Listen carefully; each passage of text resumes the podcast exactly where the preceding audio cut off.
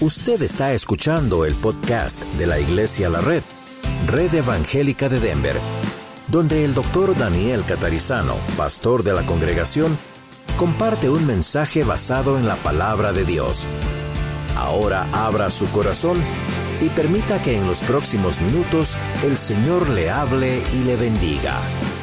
Padre, gracias este día por la nieve. Sabemos que es fría, es incómodo manejar y estar, pero gracias porque lo necesitamos y gracias por la maravilla de ver eh, tu creación en esa nieve y pedimos que tú eh, cuides a todos los que vienen viajando como nos has cuidado a nosotros y nos cuides a todos hoy, Señor, para ir a Arvada, al norte, para regresar a casa. Y gracias por tu palabra, gracias porque podemos abrirla hoy y y esperamos en ti que tú nos enseñes realmente. En el nombre de Jesús. Amén. Muy bien, vamos a Hechos, capítulo 2.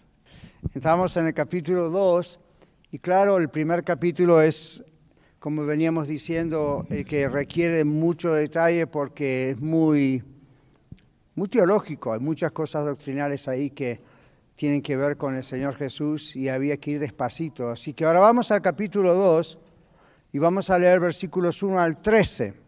Creo que muchos, igual que yo, hemos ah, leído este capítulo sobre el Pentecostés muchísimas veces, ¿verdad? En nuestra vida, posiblemente. Vamos a ver qué dice. Cuando llegó el día de Pentecostés, estaban todos unánimes juntos y de repente vino del cielo un estruendo como de un viento recio que soplaba, el cual llenó toda la casa donde estaban sentados. Y se les aparecieron lenguas repartidas como de fuego, asentándose sobre cada uno de ellos. Lo estoy leyendo despacio a propósito. Y fueron todos llenos del Espíritu Santo y comenzaron a hablar en otras lenguas según el Espíritu les daba que hablasen.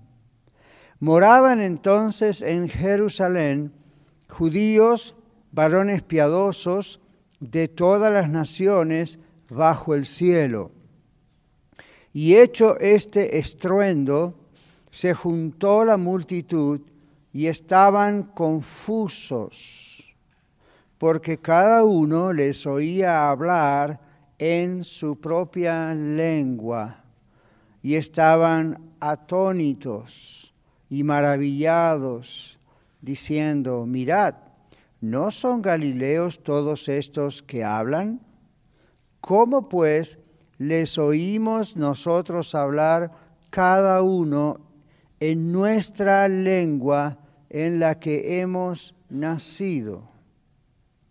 Partos, medos, elamitas y los que habitamos en Mesopotamia, en Judea, en Capadocia, en el Ponto y en Asia, en Frigia y Panfilia, en Egipto y en las regiones de África más allá de Sirene, y romanos aquí residentes, tanto judíos como prosélitos, cretenses y árabes, les oímos hablar en nuestras lenguas las maravillas de Dios y estaban todos atónitos y perplejos, diciéndose unos a otros, ¿qué quiere decir esto?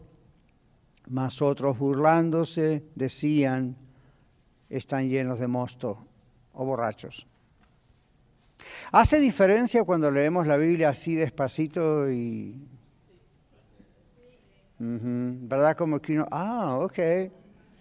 ¿Cómo, ¿Cómo?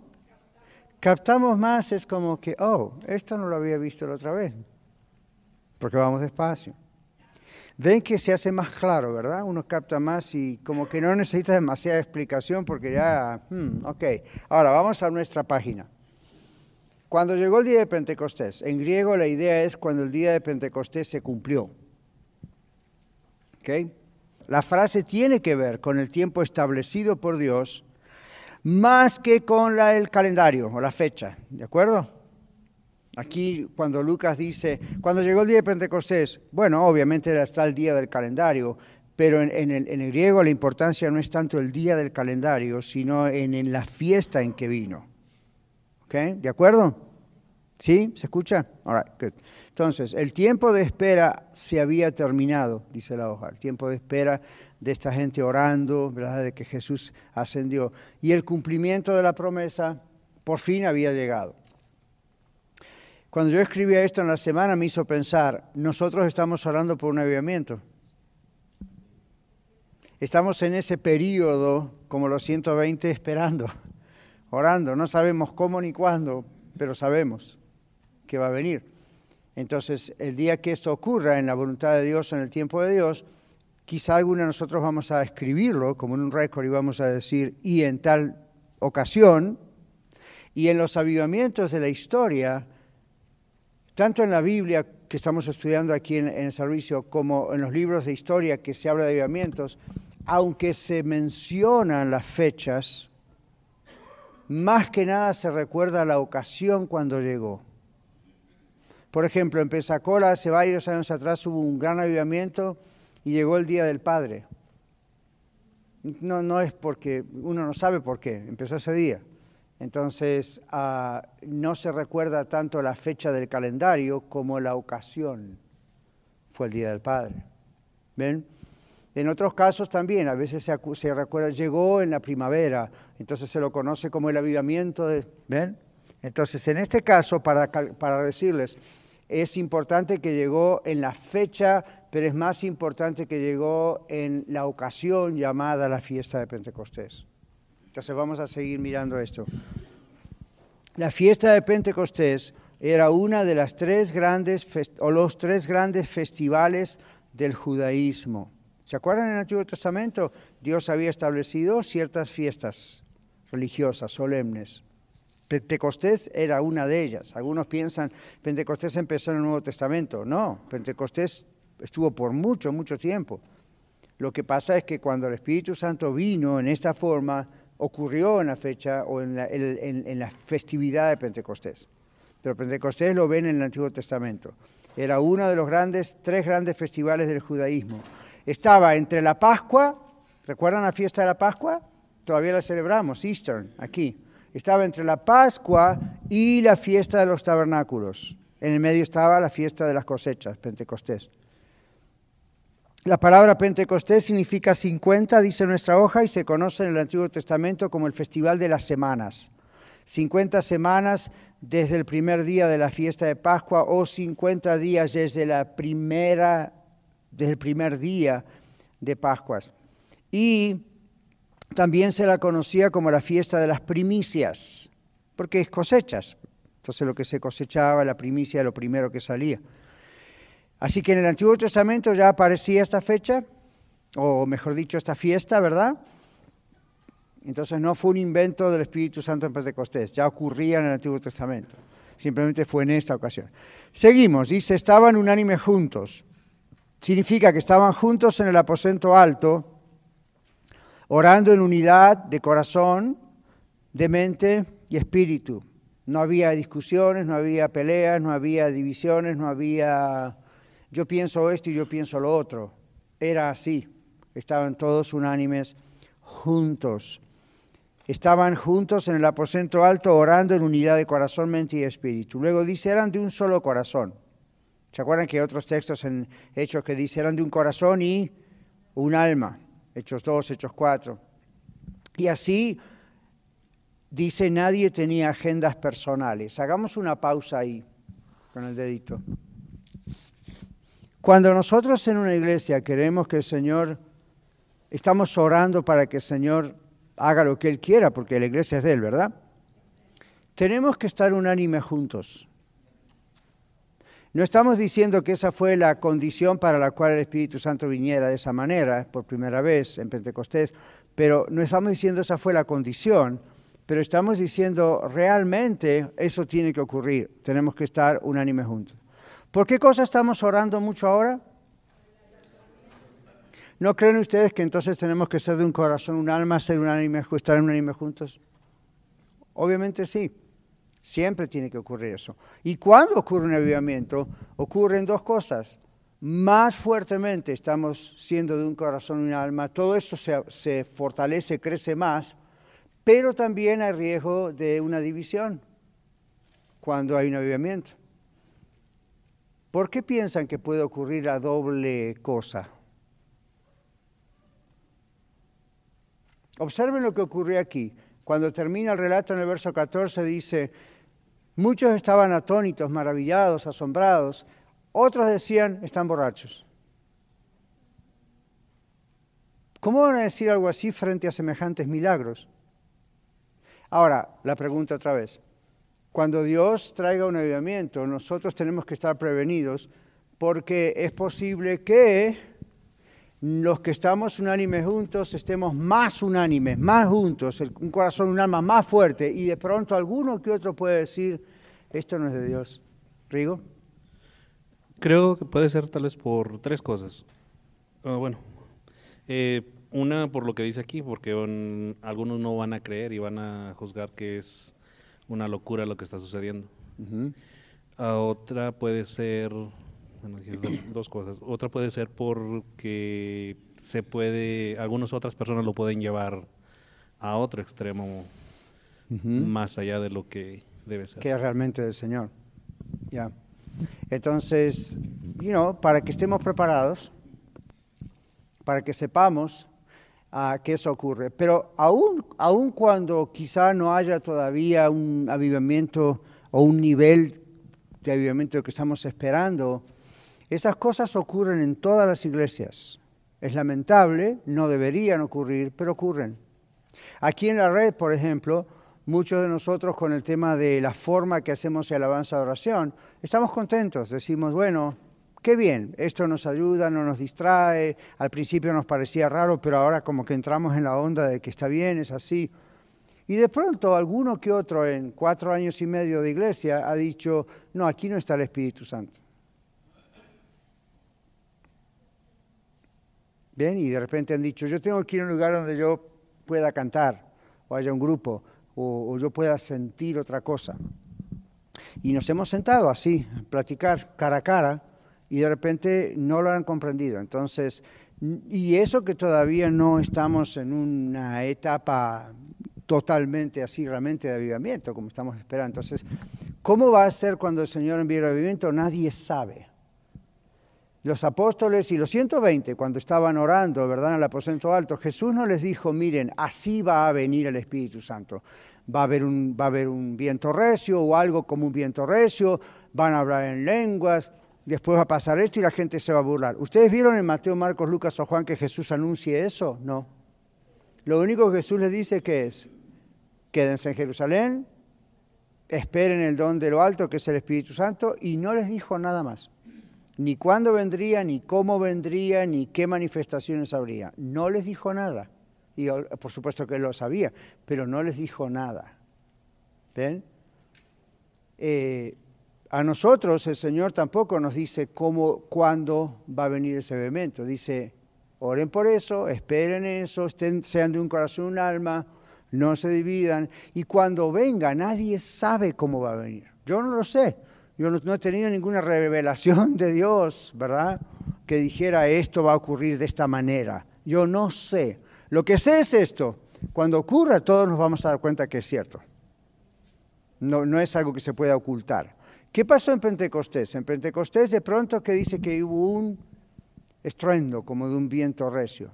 Entonces, lo que quería hacer énfasis antes de seguir para ver cómo fue ese milagro, tenemos que ser de un corazón y un alma. Ahora vamos a suponer que, vamos a, como yo hago en la clase acá, ¿verdad? Vamos a dibujar escenarios, ya que nos gustan las historias y todo. Supongamos que de pronto usted no está de acuerdo con algo que yo digo. Está bien, es un país libre, usted puede no estar de acuerdo con lo que yo digo. Yo no me voy a enojar, ¿ok? Ya estoy grande, maduro, ya pasé esa etapa en mi vida y no me ofende ya veo que no es mi problema, es el suyo. ¿okay? Entonces, ahí no hay problema. ¿Sabe cuál puede ser el problema y algo que el diablo use? Vamos a hacer un escenario. de pronto Juan Cordero no estuvo de acuerdo con algo que yo dije y va y se lo comenta a Rigo. No, yo no estoy de acuerdo con lo que el pastor dijo. Si él no está de acuerdo con lo que yo dije, tiene derecho, ¿verdad? En un país libre. ¿Con quién tendría que haber hablado? ¿Con Rigo o conmigo? Conmigo. ¿Por qué puede ser que no esté de acuerdo?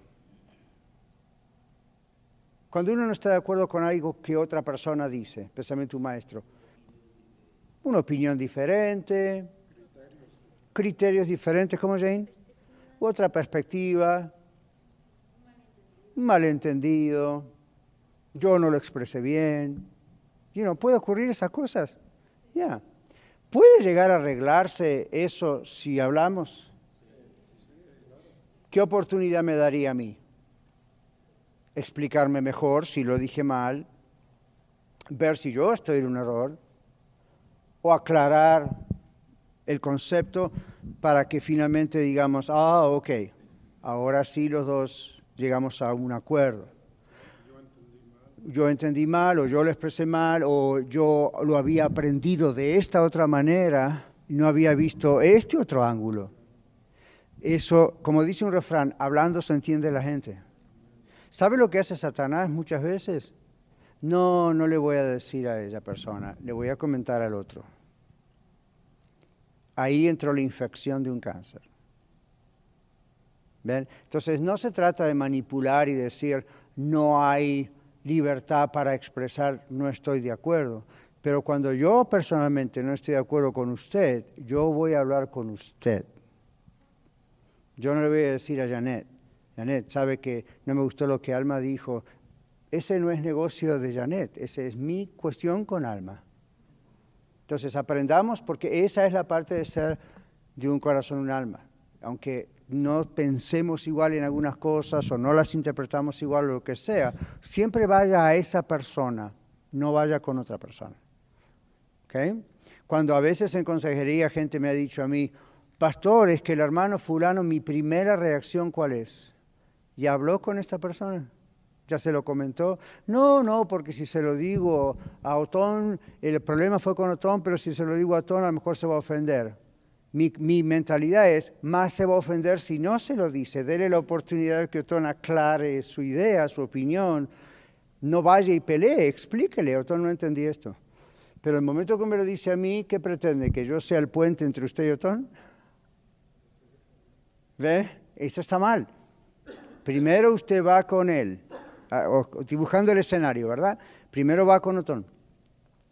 Si no, no logran resolver el asunto, entonces ahí dice, bueno, vamos a llamar un intermediario para... Abran la Biblia en Mateo 19. No es el tema, pero tiene que ver con unánime juntos, tiene que ver con estar unánime juntos. A ver si al pastor no le falla la memoria. Mateo 18. 18.15, ahí está. Bueno, no estaba tan lejos el pastor. Por tanto, si tu hermano peca contra ti, ve y repréndele.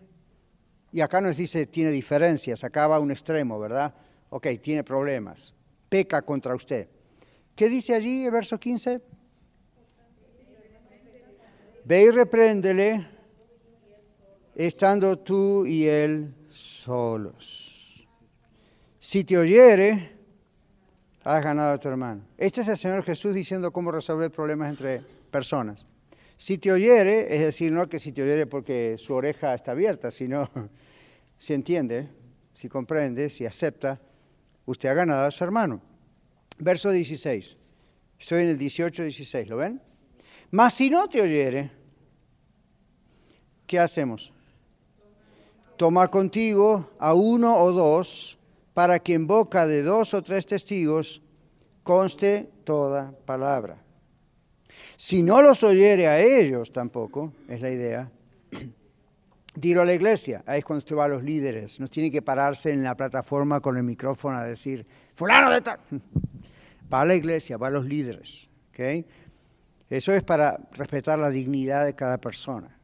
Entonces va a los líderes, a la iglesia. Si no oyera a la iglesia, tenle por gentil y publicano. Una expresión muy grave en aquellos años. Y no significa no le hable más, no devenga más. ¿Se acuerdan lo del suicidio de liderazgo que hablábamos el domingo? Desaparecer porque tiene un problema.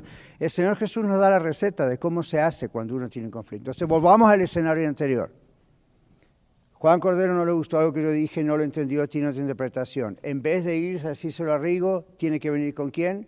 Conmigo. ¿Ok? Y no, no importa, si, aún si yo no fuera pastor, un hermano de la iglesia, viene y me lo dice a mí. Entonces hablamos. Ahora, lo que Jesús está diciendo es si tenemos un problema entre los dos. Pero el principio espiritual es el mismo. Aún si no es un problema, pero hay un, no comprendo, esto no, es un desacuerdo, opino diferente, directamente vaya con la persona. No, no se lo comente a otra persona. No vaya a decir, hermano Rigo, esto no es una crítica, pero es para que usted ore por el hermano. Mentira, eso es un chisme. Eso es un chisme.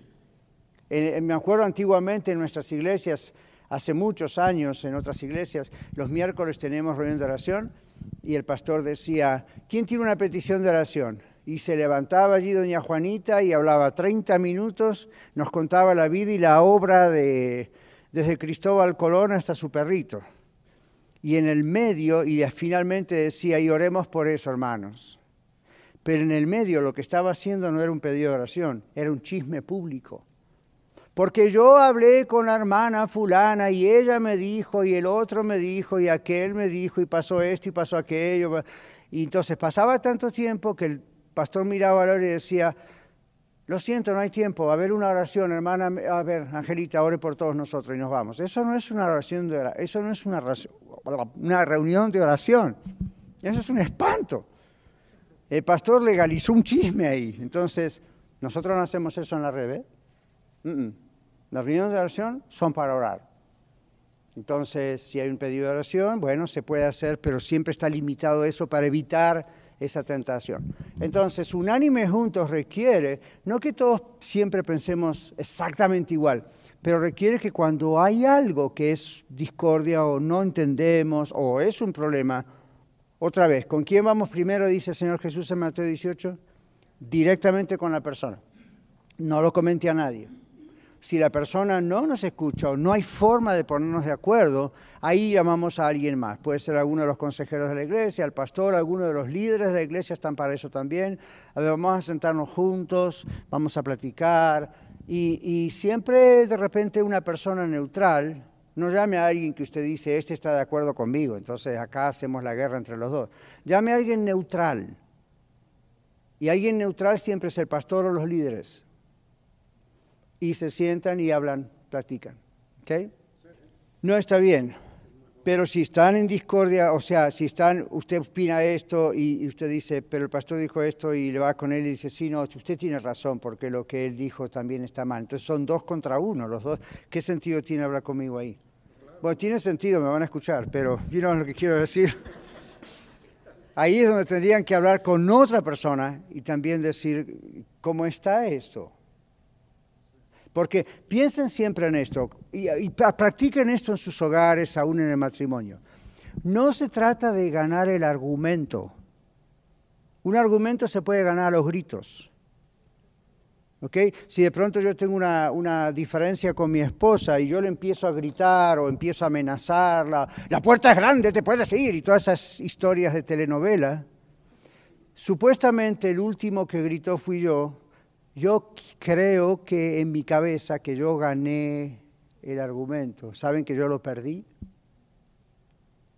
En consejería ya sabemos que la persona que grita usualmente es la que no tiene razón. Por eso grita. ¿Para qué? Para intimidar a la otra persona. La otra persona no quiere seguir la batalla o se asusta y entonces se va o deja todo ahí. Y el que gritó dijo, ¡Ah, yo tuve la última palabra. No, usted fue el más tonto de los dos. Entonces, no se gana con gritos, no se gana con amenazas, no se gana con que me voy, te vas. Dos personas tienen cerebro dado por Dios, estamos hechos a imagen y semejanza de Dios y podemos platicar civilmente. Cuando no es posible porque nuestras emociones son muy fuertes, Ahí llamamos a alguien neutralmente. ¿Saben que casi nunca una pareja se pelea delante mío?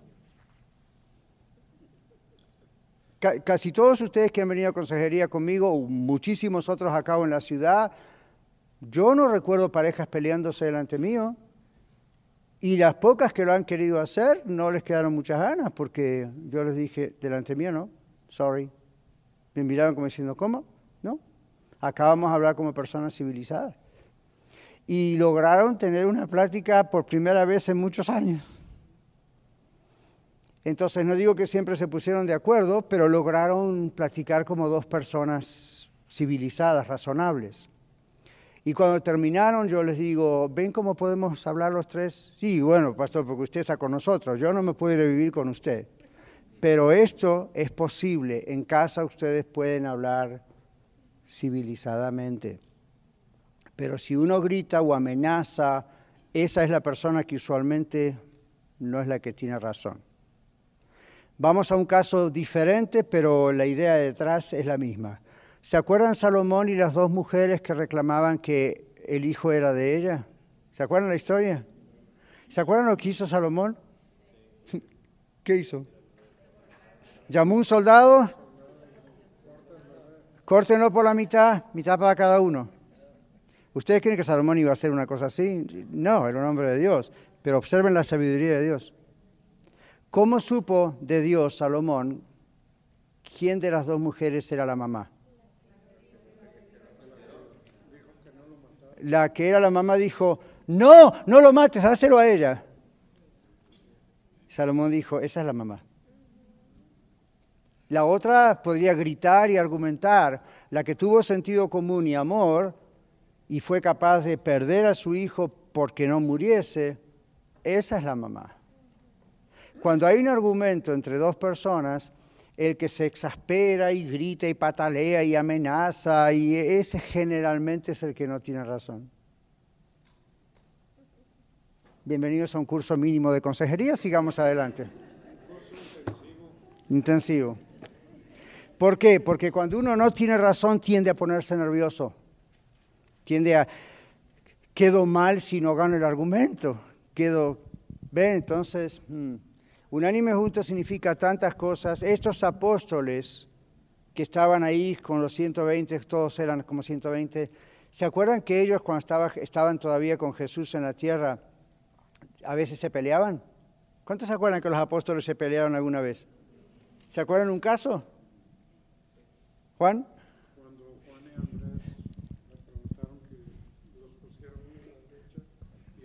Ya. Cuando vengas en tu reino, ponnos a uno a la derecha y otro a la izquierda.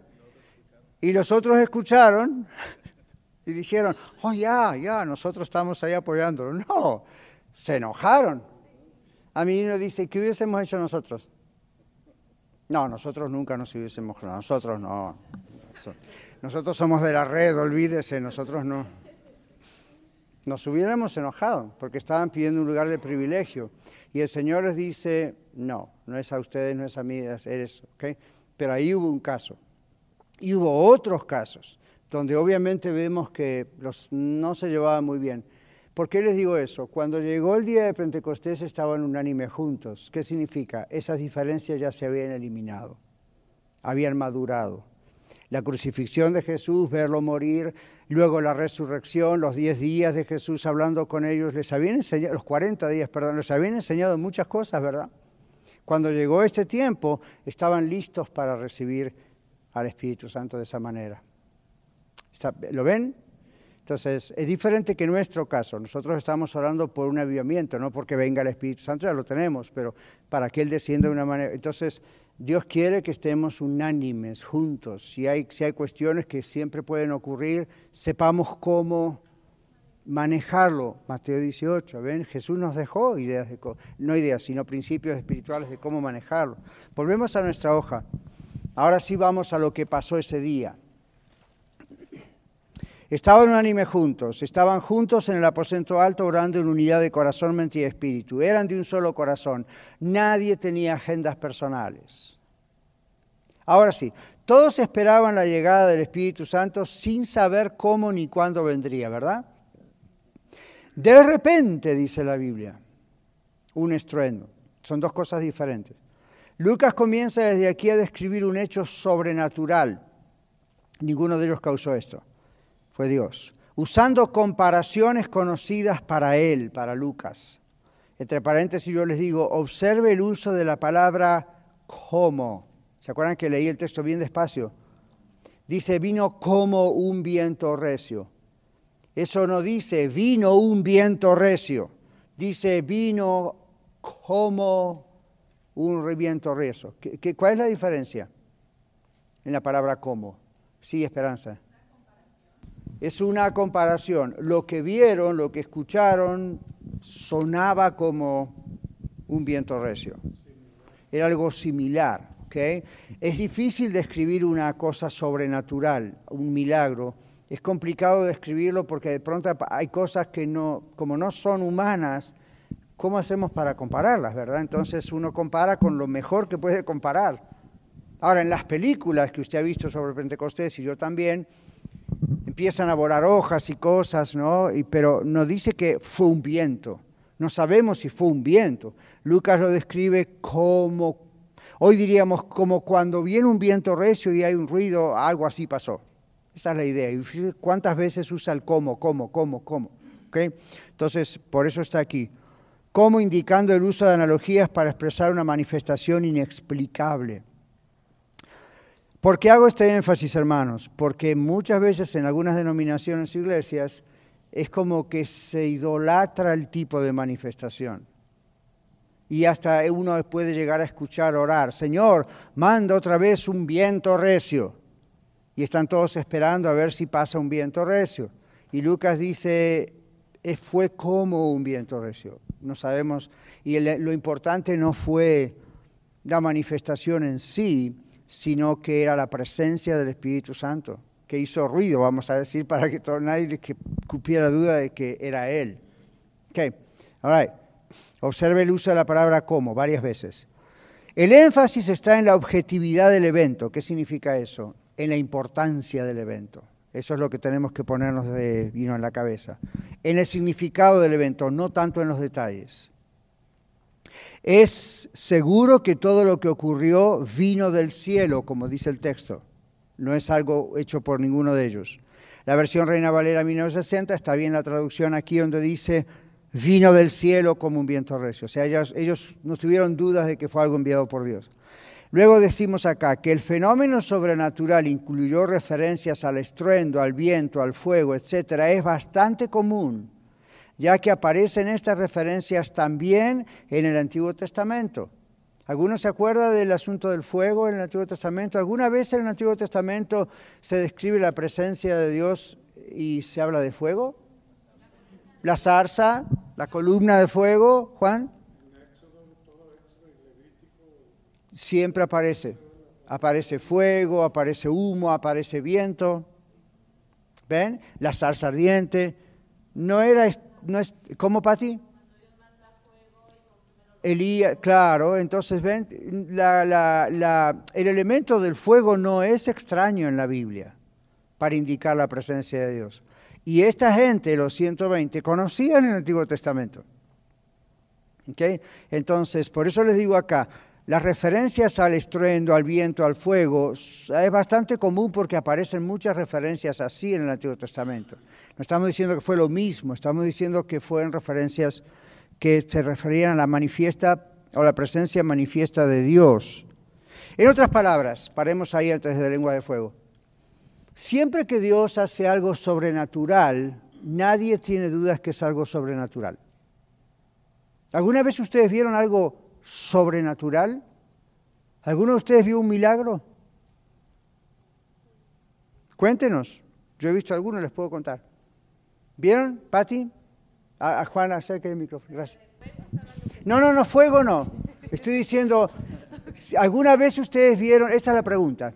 Gracias por la aclaración. Esta es la pregunta. ¿Alguno de ustedes notó o vio, fue testigo de un momento en que la presencia de Dios, ese Espíritu Santo, se manifestó y fue algo visible o audible o ustedes dijeron esto no, no esto es obviamente del cielo. Patti. Sí, mi madre fue sanada, yo era una, una niña y pudimos ver la mano de Dios. Ella tenía, se lastimó tres costillas y le habían dicho que así iba a vivir toda la vida y que no iba a poder caminar. Entonces eh, iban a ir a llevarla con un doctor y antes de esto el pastor le dijo, vamos a orar antes de irnos y empezaron, eh, yo estaba ahí, ¿verdad? Empezamos a orar y ya cuando terminaron, el pastor le dijo a mi mamá, no se vaya a hincar, no, pues cómo le digo si no, puedo, mi mamá todavía no, pues asiste a la iglesia y todo, pero no era 100% así cristiana, y dijo, pues cómo me voy a hincar si no puedo. Claro. Eh, cuando terminamos de orar, mi mamá estaba hincada y llorando. Pero lo más interesante a esto, ¿verdad? Ella antes de que ella se enfermara, eh, iban a hacer una actividad para unos, uh, uh, pues sí, unos hermanos, una convención, y habían destazado y matado varias gallinas. La última gallina que mataron, y de eso fui testiga yo también, la gallina como vivía solamente tenía dos piedras en sus dentros y un huevo adentro. Y no tenía nada más, ni tripa, ni nada. Y de ahí fue donde mi madre después guardó la gallina para enseñarla al pastor, se cayó de una loma y se zambutió esas tres costillas. Ok. So, eso fue un milagro de sanidad. Ok, gracias. Ahora, yo no les digo si vieron una manifestación de lenguas como de fuego o tembló el edificio, como se acuerdan que hubo otra manifestación donde estaban orando juntos y el edificio se sacudió. Me refiero más a ese tipo de cosas Está bien lo de la sanidad, yo también fui sanado físicamente más de una vez, supe que era Dios, no había otra forma. Y eso es un milagro, es una manifestación del Espíritu Santo. ¿Estamos de acuerdo?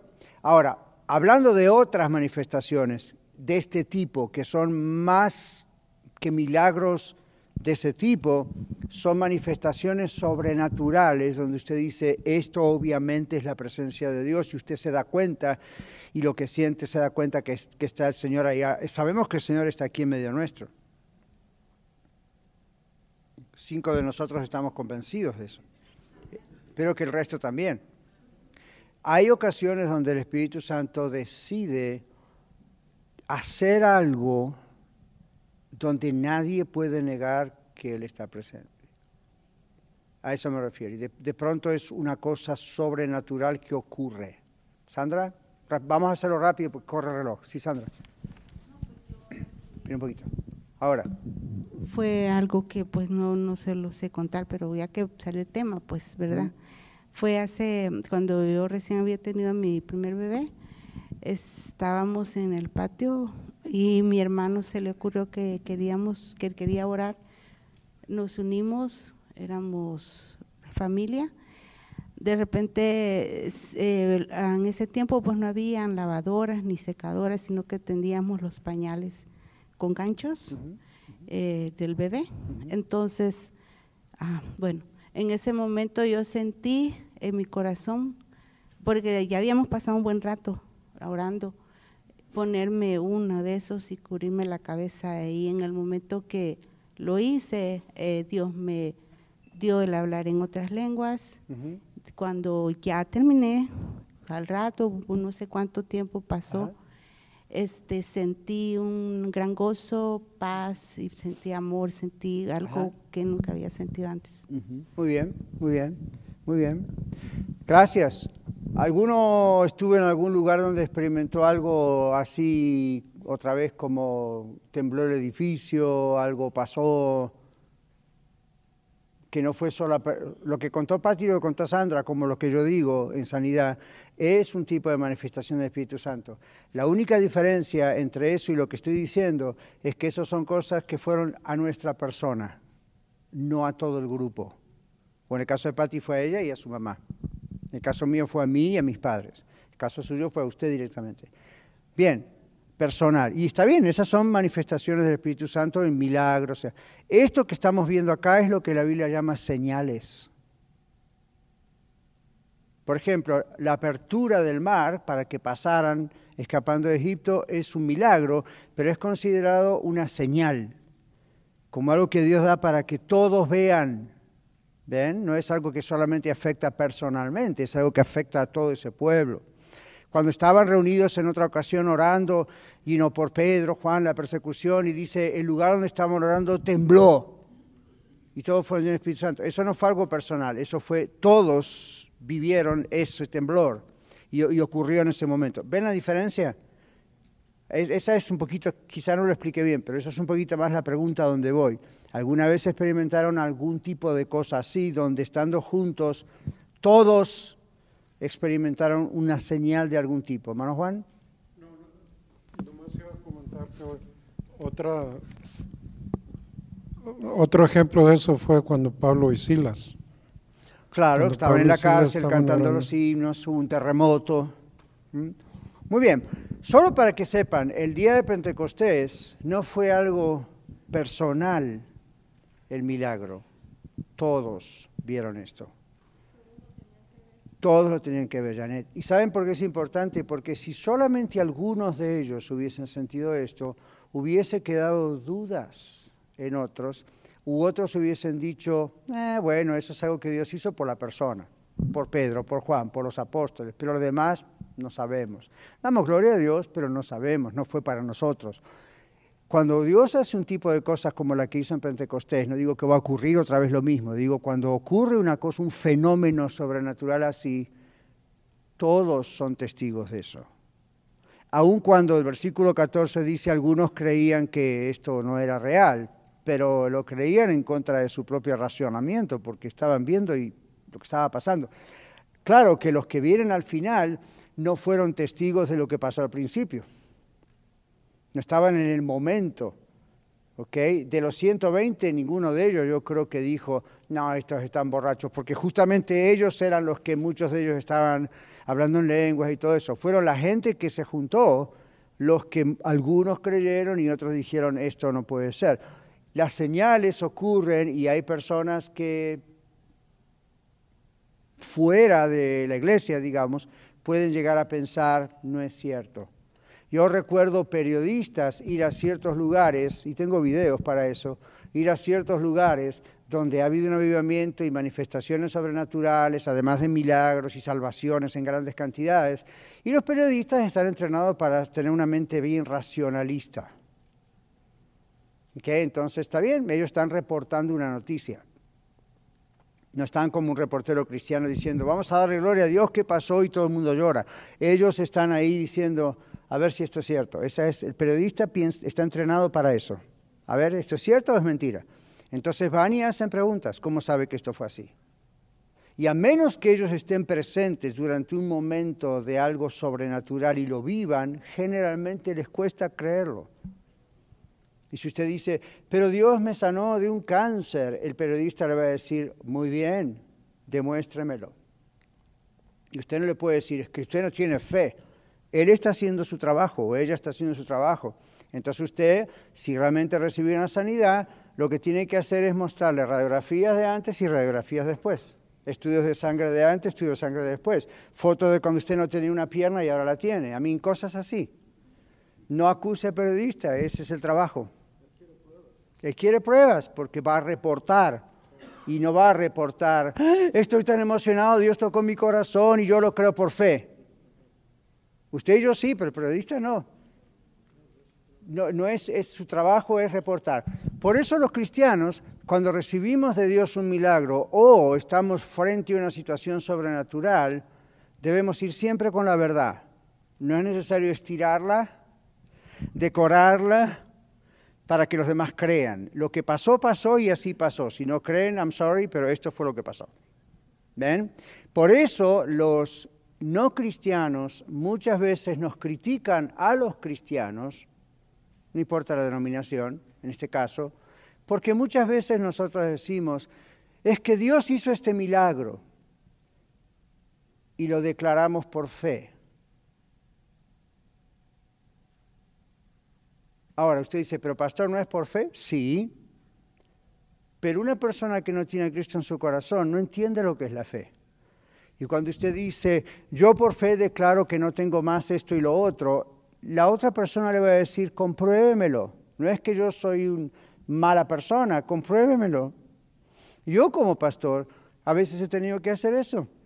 Si pastor usted no cree que estoy sanado, yo creo que estoy sanado, yo creo que usted está sanado, yo creo que Dios hizo milagro, pero tiene que poder comprobarlo. ¿Por qué? Porque no tiene que ser una ilusión, no tiene que ser algo psicológico, no tiene que ser una manipulación o lo que se llama en psicología una sugestión. Tiene que comprobarse. ¿Cuántos de ustedes han visto en la Biblia que todos los milagros de la Biblia son comprobables? Léanlo. Cada vez que ocurre un milagro en la Biblia, inmediatamente ocurre ese milagro. Especialmente el libro de Marcos se encarga de decir, y esto ocurrió, inmediatamente caminó, inmediatamente el ciego vio, inmediatamente el mudo habló. Nunca dice, y por fe se fue a su casa creyendo que iba a recibir su milagro. No ocurre, I'm sorry, lo siento, yo sé que estoy tocando fibras adentro suyo, que... pero es que en la Biblia no dice. En la Biblia cada vez que hay un milagro fue visible. ¿Por qué? Porque era la manera de darle gloria a Dios. Usted dice, bueno, pastor, pero hoy en día pueden ocurrir milagros que no ocurran en el momento y seguimos orando y la persona dice, pero yo creo que eso. Sí, claro que sí. Yo estoy hablando del inconverso que mira de afuera y dice, no lo creo hasta que no lo veo. Y nosotros decimos, no es ver para creer, pero sepamos cómo tratar con estas situaciones. Ahora, ¿no es este el tema?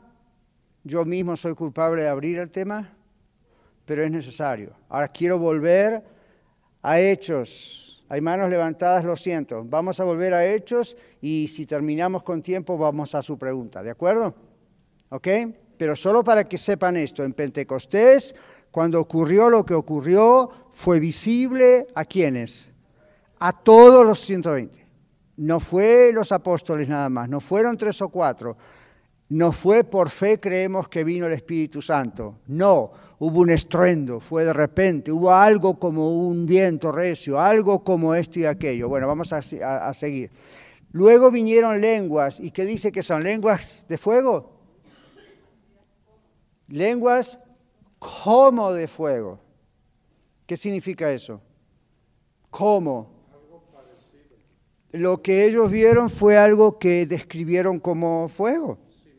Similar, pudo haber sido fuego, literalmente, pudo haber sido otra cosa, pero el ejemplo fue como de fuego. Ahora otra vez, el fuego es algo que muchas veces se presenta literalmente en el Antiguo Testamento. Lo que consumió aquel altar, eso no fue como de fuego, eso fue fuego. La salsa ardiente fue fuego. Entonces, en este caso es algo como de fuego. Ven en el Antiguo Testamento cuando se refiere al fuego, no dice, y Moisés vio una zarza que ardía con algo que era como de fuego. No dice, la zarza ardía con fuego, que no se consumía, ese era el milagro. En este caso dice, como de fuego. La apariencia visual fue como algo de fuego. Podríamos decir hoy, a lo mejor, miren, si esto fuese escrito hoy, no sé si hubiese sido así, pero a lo mejor hubiesen dicho, fueron ah, como rayos láseres que estaban arriba de cada uno de ellos.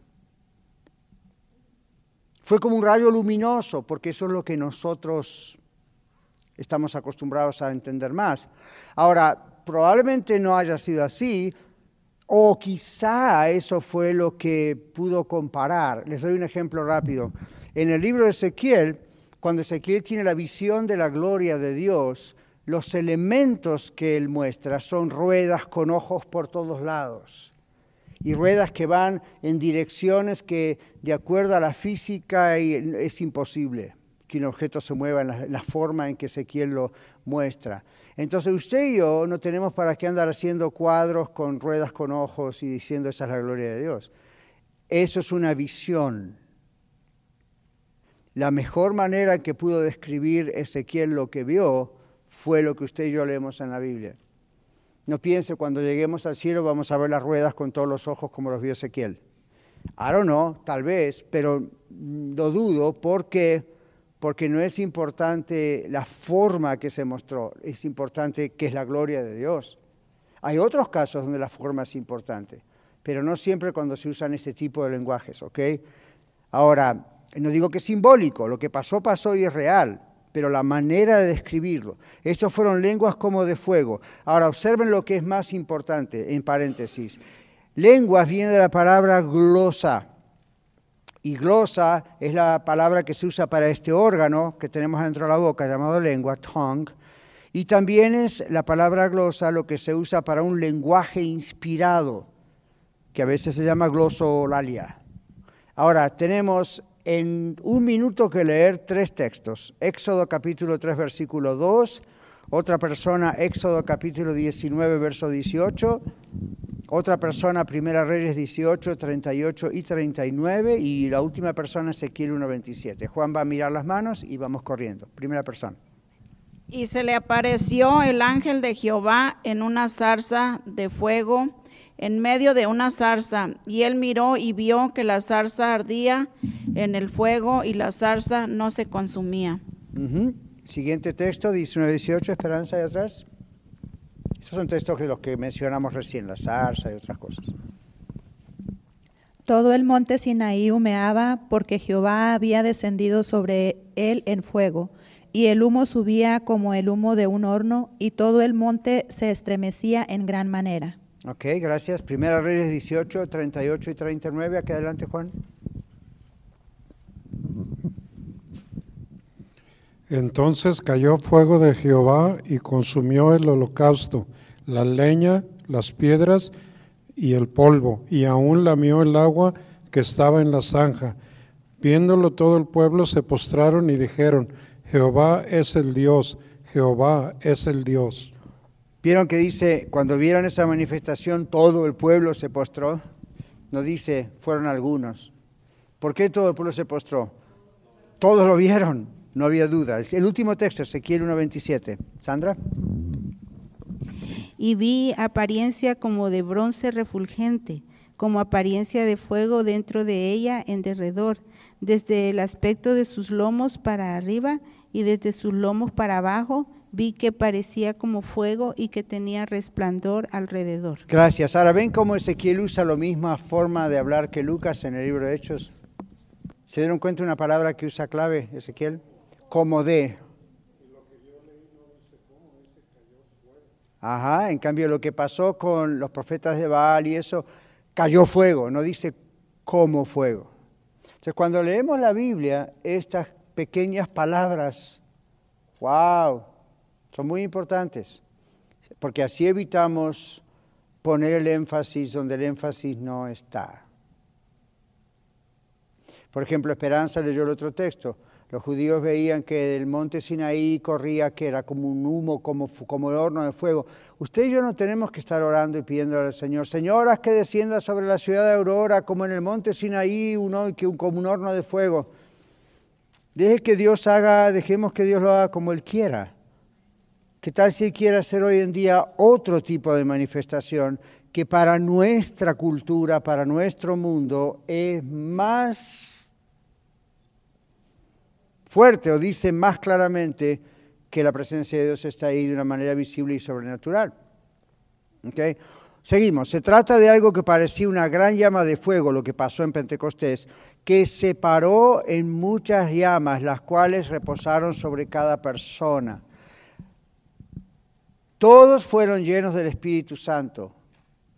La palabra llenos se usa para el bautismo en el Espíritu, del cual hablamos el domingo pasado. En el momento de la conversión a Cristo, y esta palabra llenos también se usa para un efecto de inspiración, testimonio o presencia especial del Espíritu, ahora sí ven, en una persona previamente convertida a Cristo. Esto es lo que le pasó a Sandra. La hermana Sandra habló de lo que habló, escucharon todo lo que ella dijo. Yo les dije, esa fue una hermosa experiencia, presencia del Espíritu Santo, pero fue algo personal para Sandra. Entonces, cuando la palabra de Dios usa la palabra lleno del Espíritu, hay dos cosas. Una es ese bautismo, ese ingreso, esa inmersión inicial en el Espíritu en el momento de nuestra conversión a Cristo. La otra es cuando de pronto Dios escoge momentos especiales que solamente Él sabe cuándo, cómo y dónde y por qué, y en nuestra vida de pronto produce una cosa sobrenatural. ¿Y, qué dijo Sandra? Y yo quedé con un gozo muy grande, ¿verdad?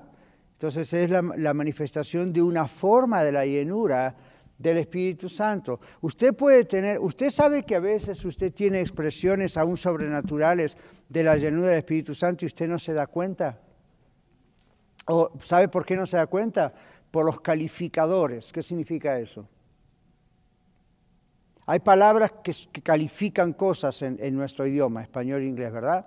Entonces, calificadores como por ejemplo dice, bueno, no fui lleno del Espíritu Santo porque no hablé en lenguas, o no fui lleno del Espíritu Santo porque no profeticé, o no fui lleno del Espíritu Santo porque, I don't know, no hubo, no toqué a alguien y fue sano. Cuidado con eso. De pronto usted está aquí en la clase y capta por fin un versículo bíblico. Dios me usa a mí ahora como su maestro, mañana puede usar a otro, whatever.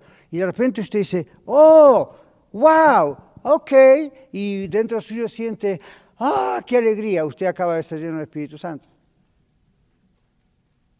Pero como usted está predispuesto, preprogramado, y yo también, por otras iglesias, a, no, tiene que ocurrir A, B o C para eso es la llenura. De pronto Dios le está llenando muchas veces del Espíritu Santo, en muchos casos manifestando la presencia de Él y usted está como que en otra onda. Y usted piensa, me emocioné mucho o lo entendí mucho con mi cabeza. Y ya, esas cosas ocurren, pero lo que ocurrió fue una manifestación del Espíritu Santo. Yo me doy cuenta cuando estoy predicando.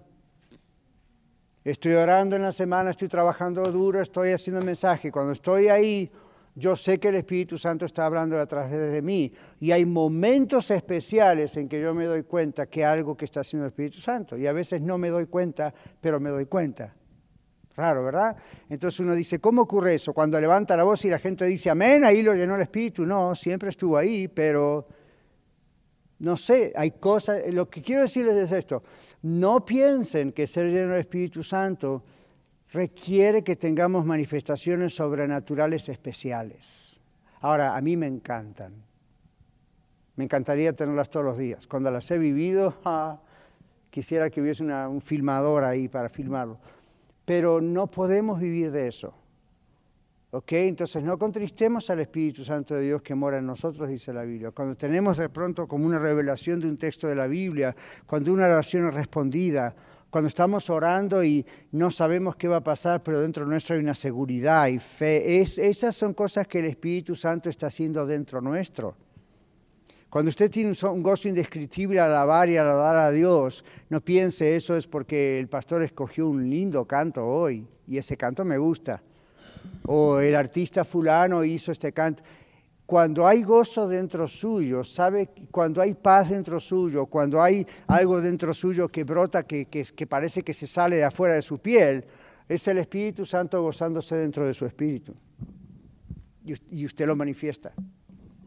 Ahora, otras veces es esto, Dios pone algo en manera especial. Pero vamos a mirar bien lo que pasó en Pentecostés, ¿ok? Porque entonces si no lo miramos bien nos equivocamos. Bueno, continuamos, ya estamos casi para finalizar y dice aquí, la palabra llenos, entonces, ¿estamos de acuerdo? Se usan de estos dos sentidos muchas veces en la Biblia. De acuerdo al texto, las lenguas que hablaron los presentes el día de Pentecostés fueron qué? Idiomas humanos, hablados en las diferentes naciones mencionadas en los versículos 9 al 11. ¿Vieron todas las naciones que eso era el mundo conocido en ese momento en el Imperio Romano. El milagro fue que testificaron en idiomas que nunca habían aprendido.